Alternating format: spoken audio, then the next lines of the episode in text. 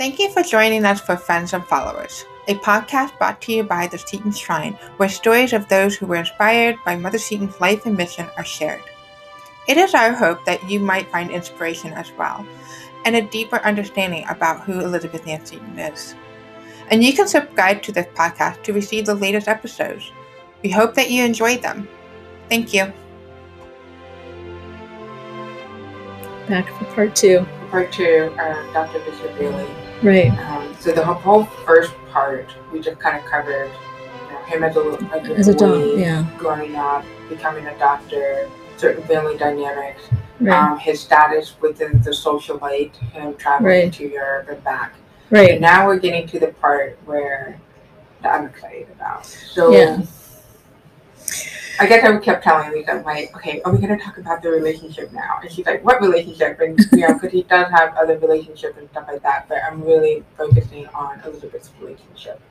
So that's why I keep asking Lisa, so where are we picking up now? So we're picking up when he comes back from England. So he left because of the doctors' riots, kind of clear the air. He's gone for a year and a half, almost two years. Um, in that time, you know, he does have another son of his own in that time, but he comes back to his first two daughters, Mary and Elizabeth, are now older. They're more mature. I mean, Elizabeth is sixteen. So um, in that time, um, girls were looking to marriage. At that point, they're definitely much more mature, I think. Um, and we do and, know that William Mickey Seton and that course check is right around the corner. Right. Right. And this is the time when she didn't feel that she had a home. And usually in the past, when her father would go to England and come back, she would, wherever she was living, she would move back home with him. Um, that doesn't happen this time because I'm not sure he knows where he's going to live. You know, his marriage is pretty much over. Um, he is um, given the position, I think, uh, shortly thereafter of the first health official in New York City. He has gotten them to agree to build a hospital on Staten Island as well as a home for him. Mm-hmm. So he's kind of like waiting for that to be finished. Um, he's fully focused on infectious disease at this time. Right. Well, he is, as always, has a lot of, you know, balls in the air, I guess we could say. You know, he, he also works with um, the city on starting to provide health care for the poor. Um, I don't know anything more than that, whether it was free health care or what, but he was, that was important to him to start showing that to people. And, and I think him and Elizabeth were starting to spend more time together. I think he, his family at that point was Elizabeth and Mary, and Mary's newly married. So she's kind of starting her life. And so it's Elizabeth that he's spending a lot of his time with. Um, You know, he's still very interested in her education, what she's reading, as we talked about before, um, her journals. She's starting to, um, you see a variety of different writers, a variety of different political people that she's copying some of their work. And that all came from her father. I think yeah. they're having really good conversation. So it's at a different different kind of level. And she and she writes about this. Like she wrote this right. letter to a friend of hers, like how she's finding herself spending more time than she ever had growing up.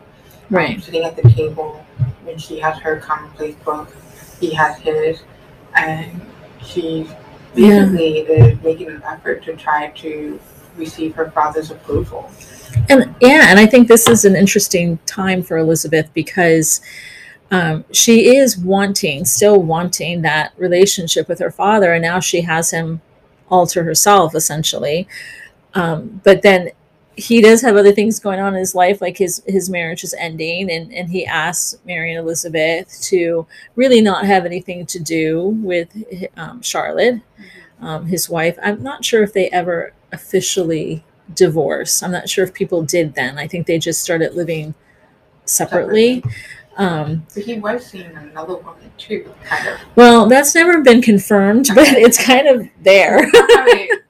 An affair, but um, right. you have an affair. So yeah, there's this woman, Mary Finch, which I think we spoke a little bit about in the first one, um, who has left her husband um, in the Bahamas, I think, um, somewhere, Jamaica, the Bahamas, and um, has come to live in New York City. And somehow she gets into his world. And she is there for the important events of the family. I mean, when Elizabeth has... Um, Anna Maria and William, she's the one standing next to her father at the christening. Um, so it's very clear that his marriage is, is over. What is the situation with this woman? I don't know. Um, even when William and Elizabeth are starting to go through bankruptcy and they move out of, um, is it Stone Street? And then they go to State Street or the way around. She's the one that moves out of the house on State Street, which provides a home for them. So she kind of feels that, that Mary Finch did that for them. But Elizabeth is stuck. She's in a really difficult position here because, um, you know, she does still have some sort of relationship with her stepmother, right? She does a little bit, even though her father has asked her not to. But what's interesting is, so she has a new younger brother in like seventeen eighty-nine or something. Um, and then there's another baby born six years later, um, a little girl by Charlotte. So he obviously, even though he said he was shunning his wife and wasn't going to have anything to do with her, obviously he still had some sort of relationship with her. Um, but they named the baby Mary Finch Bailey. So they name it after this woman. Um, so Elizabeth is like really having a hard time with all this, I yeah. think. Um, I mean, I would imagine that she would be overwhelmed.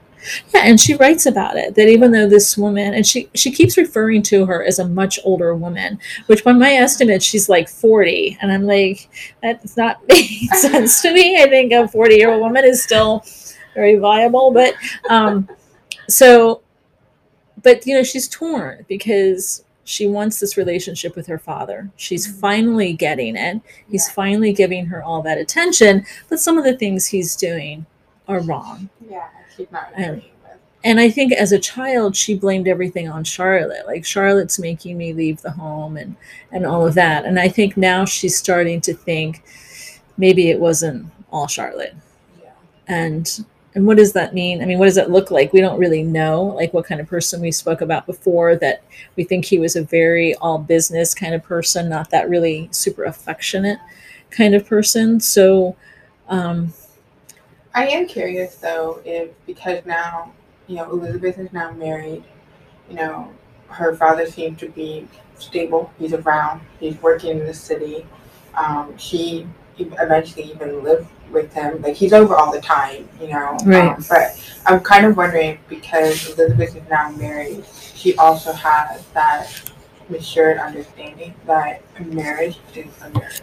You stay right. out of that, you know, but right. the children are not the marriage. So what happens between husband and wife stays right there, you know. Um, the kids do not get involved. And I wonder if she kind of has that, like, oh, aha, I'm married. Because now she's married. And so it's her and William McGee. That's their marriage. Anna Maria is not, and William is not part of their marriage like that, you know. Right. And, and I think you're right. And I think for most women, that probably would have been great, fine, that, that, you know, we read lots of people in history. But I think for Elizabeth, too, like, having that extra, I don't know, like, I think she felt a little guilty about being around Mary Finch, you know, and it bothered her. Um, but she still doesn't do anything about it, you well, know. No, because she can't. It's right. not her relationship. Right, right. So the only thing that she can focus on is her own relationship with her father, with right. her dad, of which she does. Right, um, right. Being at the table, writing the commonplace book. Right. And she even write how she is observing her father with his grandchildren. Oh, yeah. And bouncing yeah. the baby on his knee. Right. And she so much envied that relationship right. for herself, her whole life. Right. But she instead is accepting the blessing that at least now he gets that. Right. That kind of relationship, that kind of yeah. relationship with the children. Yeah. Her children. Yeah, and you see that um, even she writes her um, friend Julia Scott about her other friend Eliza Sadler coming back to New York. She'd been in Europe for a visit. And she's coming because Elizabeth's younger sister, Emma, is marrying, I think, Eliza's brother or son or something. So she's like, this would have been such a happy occasion to see my friend Eliza. And now I'm like, I don't know what to do. Because she'll be invited to the wedding, of course, not just because she's Emma's sister, but because she's Eliza's friend. So she's feeling awkward about it. But she's happy to have that relationship with her father. She's happy to have that time with him without the interference of Charlotte. Because he did kind of, when he and Charlotte really just stopped, he became the absent father once again to his children. children with Charlotte. Right. I mean, Elizabeth even asked about that. Like, this house you're building on Staten Island, is that going to be enough room for your seven younger children yeah. that you have? And he's like, mm, no, I'm not worried about that. Ooh, that's tough. So, yeah, he kind of does become that. Put that um, together. Which is interesting because some of the, a couple of the boys, his sons, become doctors. Mm-hmm. Um, so they follow the first steps. And one of his sons um, is the father of James Roosevelt Bailey. So um, he... they're good people. They're educated people. And that's the thing also, I think, at least for me, I had this impression of Charlotte, like she was just this young, naive, kind of non-important person. But she was from the Roosevelt family. She was very wealthy in her own right. Um, and so I think even when they did separate, she still stayed in society, it seems like. I mean, her children were marrying into pretty substantial families. Yeah. So she didn't really go away. And Elizabeth does help her years later uh, when her, and I believe it's Emma, are dying in eighteen oh five. It's Elizabeth that takes care of them. So um, at some point, Charlotte asks Elizabeth for that help. So I don't know if there was such a huge divide as we might think, but there was something there that we don't know. Um, As, as we talked about before, her feeling like, and her and Mary having that conversation, that there, the times when they were growing up were so bad. We don't know what that means. Was it just arguing? Uh, don't know what that means. Well, I mean, when you're, again, you're kids and you're trying to put together pieces of what you see and observe and hear, but you're still just a child. Right. If I were saying, like, I think even a little bit new as she got older, a marriage is a marriage between two adults. Children right. are not involved in that marriage. Right. And and of course he helps her. I mean, he delivers her son Richard, which was a very scary night. Elizabeth thought she was going to die. Yeah. Um, and she, that's why she names her son Richard after him, because she said that he saved the baby's life and her life. And she goes into this whole thought process of like, what would that have been like for him to have to have chosen one of us, you know, to save the baby or to save his daughter. Um, so she's, this is where she's also really starting to look at him, I think, um, as a doctor and, um, and sorry, I'm making it. Okay. She's starting to look at him as a doctor and starting to think, I like him. I think she's starting to realize, I like him. I like how he cares for the poor. I like how close he is to his patients. Um, um, she's starting to like appreciate the kind of doctor he is too, like wanting to give to the poor, wanting to help all of the immigrants that are coming from other countries. Um, he's really this compassionate doctor. And Um, and the, like the infectious diseases. He doesn't like seeing people that sick. Mm-hmm. But I mean, I still, he was a great surgeon as well. Um, but well, do you think that is because she's an adult? She's married. She's having children of her own. It's the same thing with my dad. Mm-hmm. You know, he was in the Navy.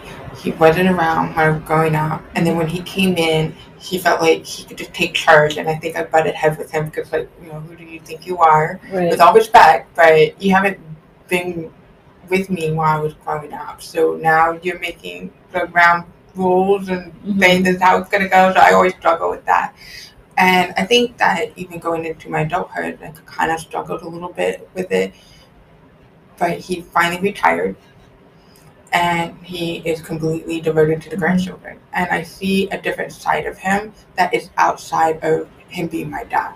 Right. I see him more as a person. I see him how other people see him. Mm-hmm. And I'm just in awe with it, you know. Right. And I feel like it reestablishes for myself the relationship with my dad, but not so much in the context of what is supposed to be the perfect father figure, more as person, a true right. person. I wonder if Elizabeth really saw that, okay. saw him through his work mm-hmm. of really what is the kind of person he is that people did gravitate towards. Right. Him. And I think his work was his life, right? So I think him being able to do his work and then spend time with her and her children without the stress of having to take care of these children, I think was better for him.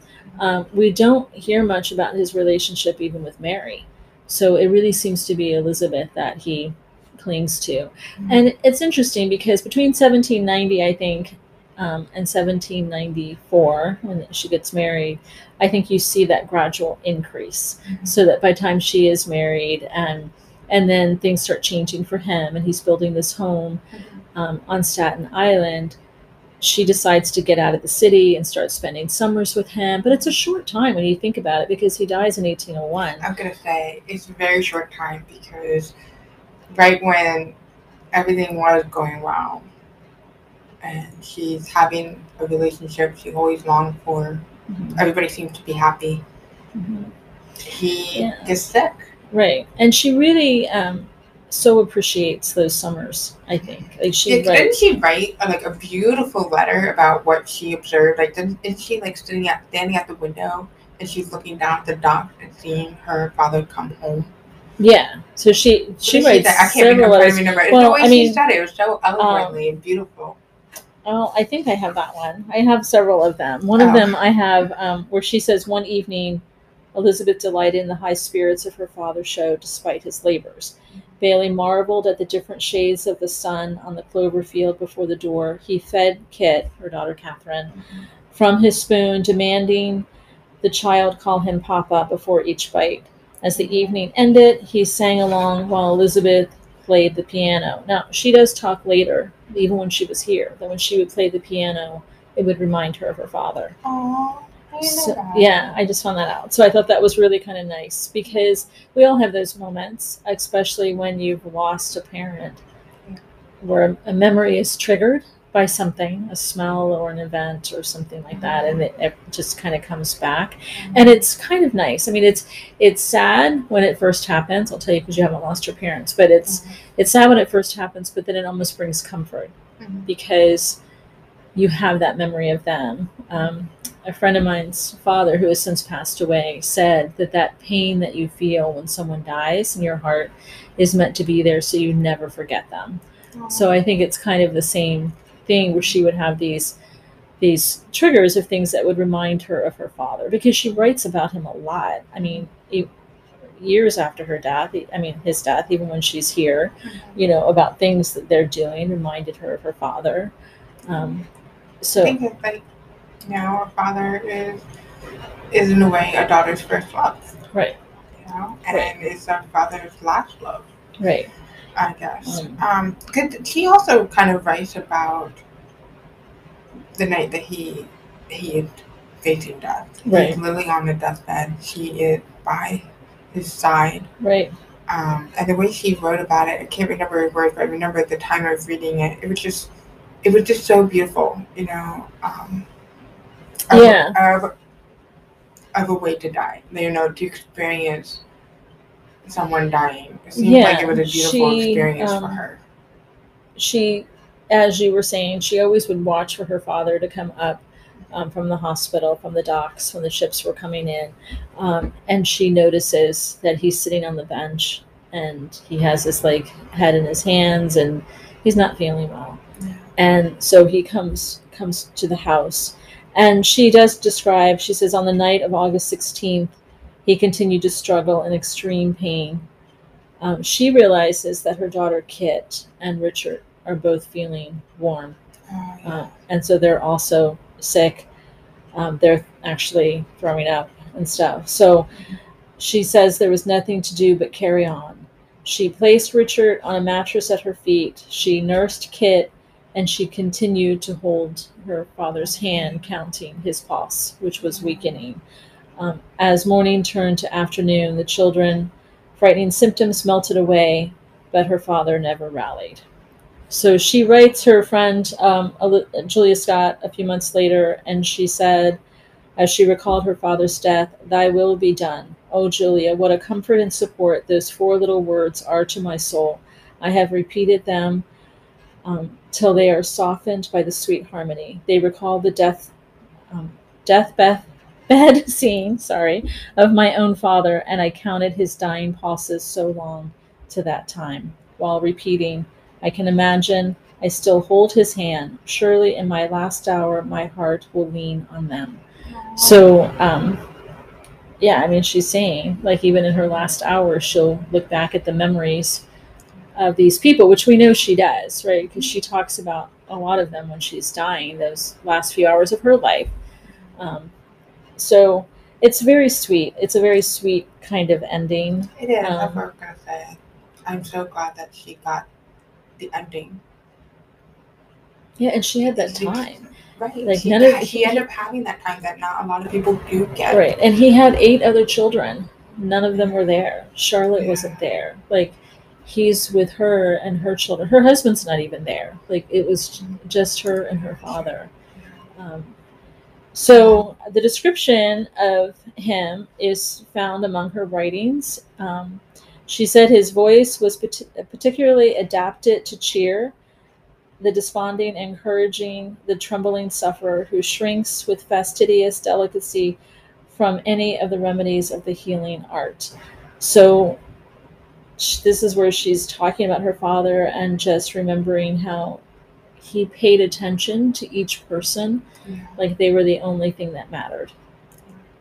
You know? And we see that later on through Elizabeth. Right, right, right. But it is interesting, there were references, people... people have always tried to compare the two of them. Oh, really? Which I think is interesting because we, we don't know her mother.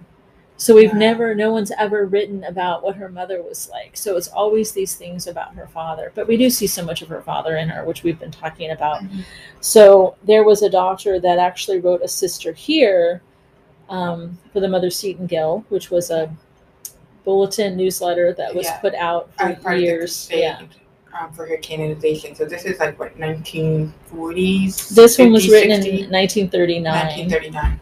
Um, and he just said, I think that an understanding of Bailey has a bearing upon the career of Elizabeth Ann Bailey Seton, since there are obvious character traits that are similar to the two persons. So um, they say that um, they had um, the spirit of courage, facing the new and making courageous and bold decisions, a keenness of intellect that enabled the parent to make a rapid diagnosis, served his daughter, and the like capacity of her relations with others.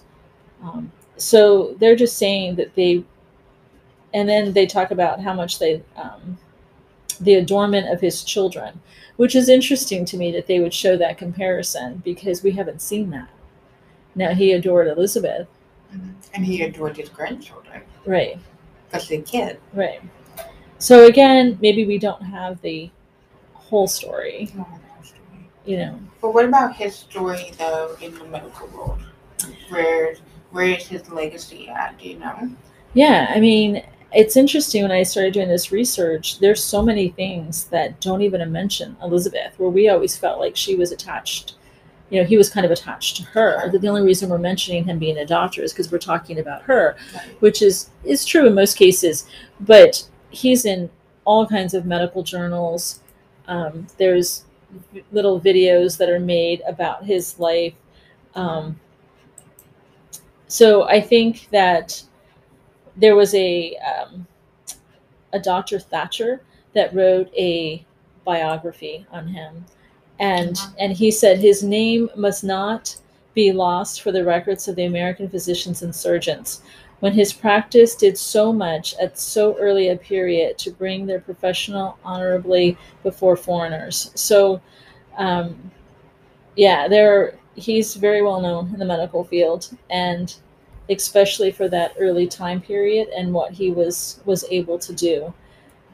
He died, we believe, of yellow fever. Um, for many reasons. They say that it was a um, ship that came that that had uh, either typhus or yellow fever, and he had asked them to separate from their possessions and go to the hospital or whatever, and they did not. And so when he went to check on them, they say that's how he came down with it. This was another time when there was a, a large outbreak of yellow fever in New York. Um, In one summer alone, twenty-three doctors um, lost their lives. Well, there so. was even, I think, later on, um, I think like more west, where there was an Indian reservation, and they all succumbed to some disease, and it turns out it was a blinkist. The blinkist that was given to them right. was infected, and that's how it wiped out the entire reservation, just over yeah. blinkist. Right. That so, was carrying a disease. I forget what disease it was, but... Yeah, so yeah. he, as we spoke about, he he was onto something. He, was onto he started something. realizing keeping things clean, um, keeping them orderly, you know, was helpful. Um, I mean, you see that a lot, that um, for some reason what comes to mind is archives here. When they get when they get things in from another place, they don't all of a sudden mix them with other things because they could have... You don't know what they carry. Right, insects or something like that that can destroy the other artifacts that are here. So um, you have to keep them separate. Um, I'm just kind of curious if how... those in the history world, you know, we preserve history, we look at people, we look at things, we look at events to better understand it and to remember them. I'm wondering if people in the twenty-first century medical field take a minute to look back at all the doctors and all their work and how they were onto something, if not what they accomplished, and learn from them to keep the best practice possible. You, you know, would, I'm just curious, so. like, how many twenty-first century doctors today, we said Doctor Richard Bailey, they're like, I know that man. Does well, he have that kind of staple? Yeah, I don't know about across the country. I'm not sure. Maybe if you're studying something um, like okay, infectious diseases or, or yellow fever or something. I do know when I called Columbia University, I started to say who he was, and they were like, we know who he is.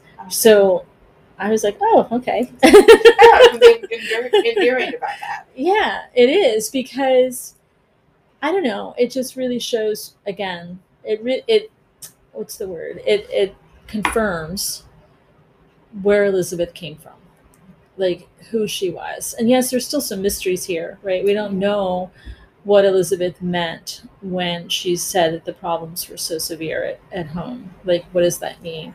Um, but what we can tell is that she grew up and she came to understand that her father was not perfect, and that there were, um, you know, he had, he had problems because of his makeup. Maybe that wasn't wrong, you know, um, but she chose to focus on the good things about him, you know, being this loving father that she could now see, being this very well-known doctor, very skilled doctor, but more than that, his relationship with his patients, with strangers, with anyone that needed help. It was almost like the charity mm-hmm. from his heart. Oh, yeah. Yeah. I mean, he, you know, wanted to take care. So I just wanted to leave with okay. like one last thing, because this was actually a few years before he died, but I think it, it really sums up where her relationship had come. Okay. So she's writing a friend, Eliza Sadler, and she said, my father is health official of New York and runs down in his boat very often to see us. And when he meets me and little Love, which was her daughter and Nina, he says there never was such a pair, that he sees no such cheerful, welcome expression in any other eyes in the world. You may believe it, for there never was truer affection in any heart than in mine towards him. So I think that that she loved her father. She did. With all of his flaws, you know, she chose to see the good in him, which was who she was. I mean, that's just who she was. I mean, anyone that did anything that other people might turn away, like even her stepmother, Charlotte, she's, she in eighteen oh five, when she has family members shunning her for becoming Catholic, she's nursing not only Charlotte, but her sister, Emma. And she has five children. I think we have to go into that story on a different episode. Yeah. So yeah. I think that, again, I, I'm glad that we did Doctor Richard Bailey, because it's, in a way, not only did we learn about him, but it took us a step closer to, again, understanding or realizing who Elizabeth Ann Seton is right. as a person. Right. I think that's what's so great about when you learn history, you can't just learn about the person, what's been written about the person. You, if you start looking at the people that they surrounded themselves with, you learn more about them. Well, until next time, we'll learn about another person. Yes. To learn about them. to learn about them. Thank you for All right. joining Thank us. Thank you.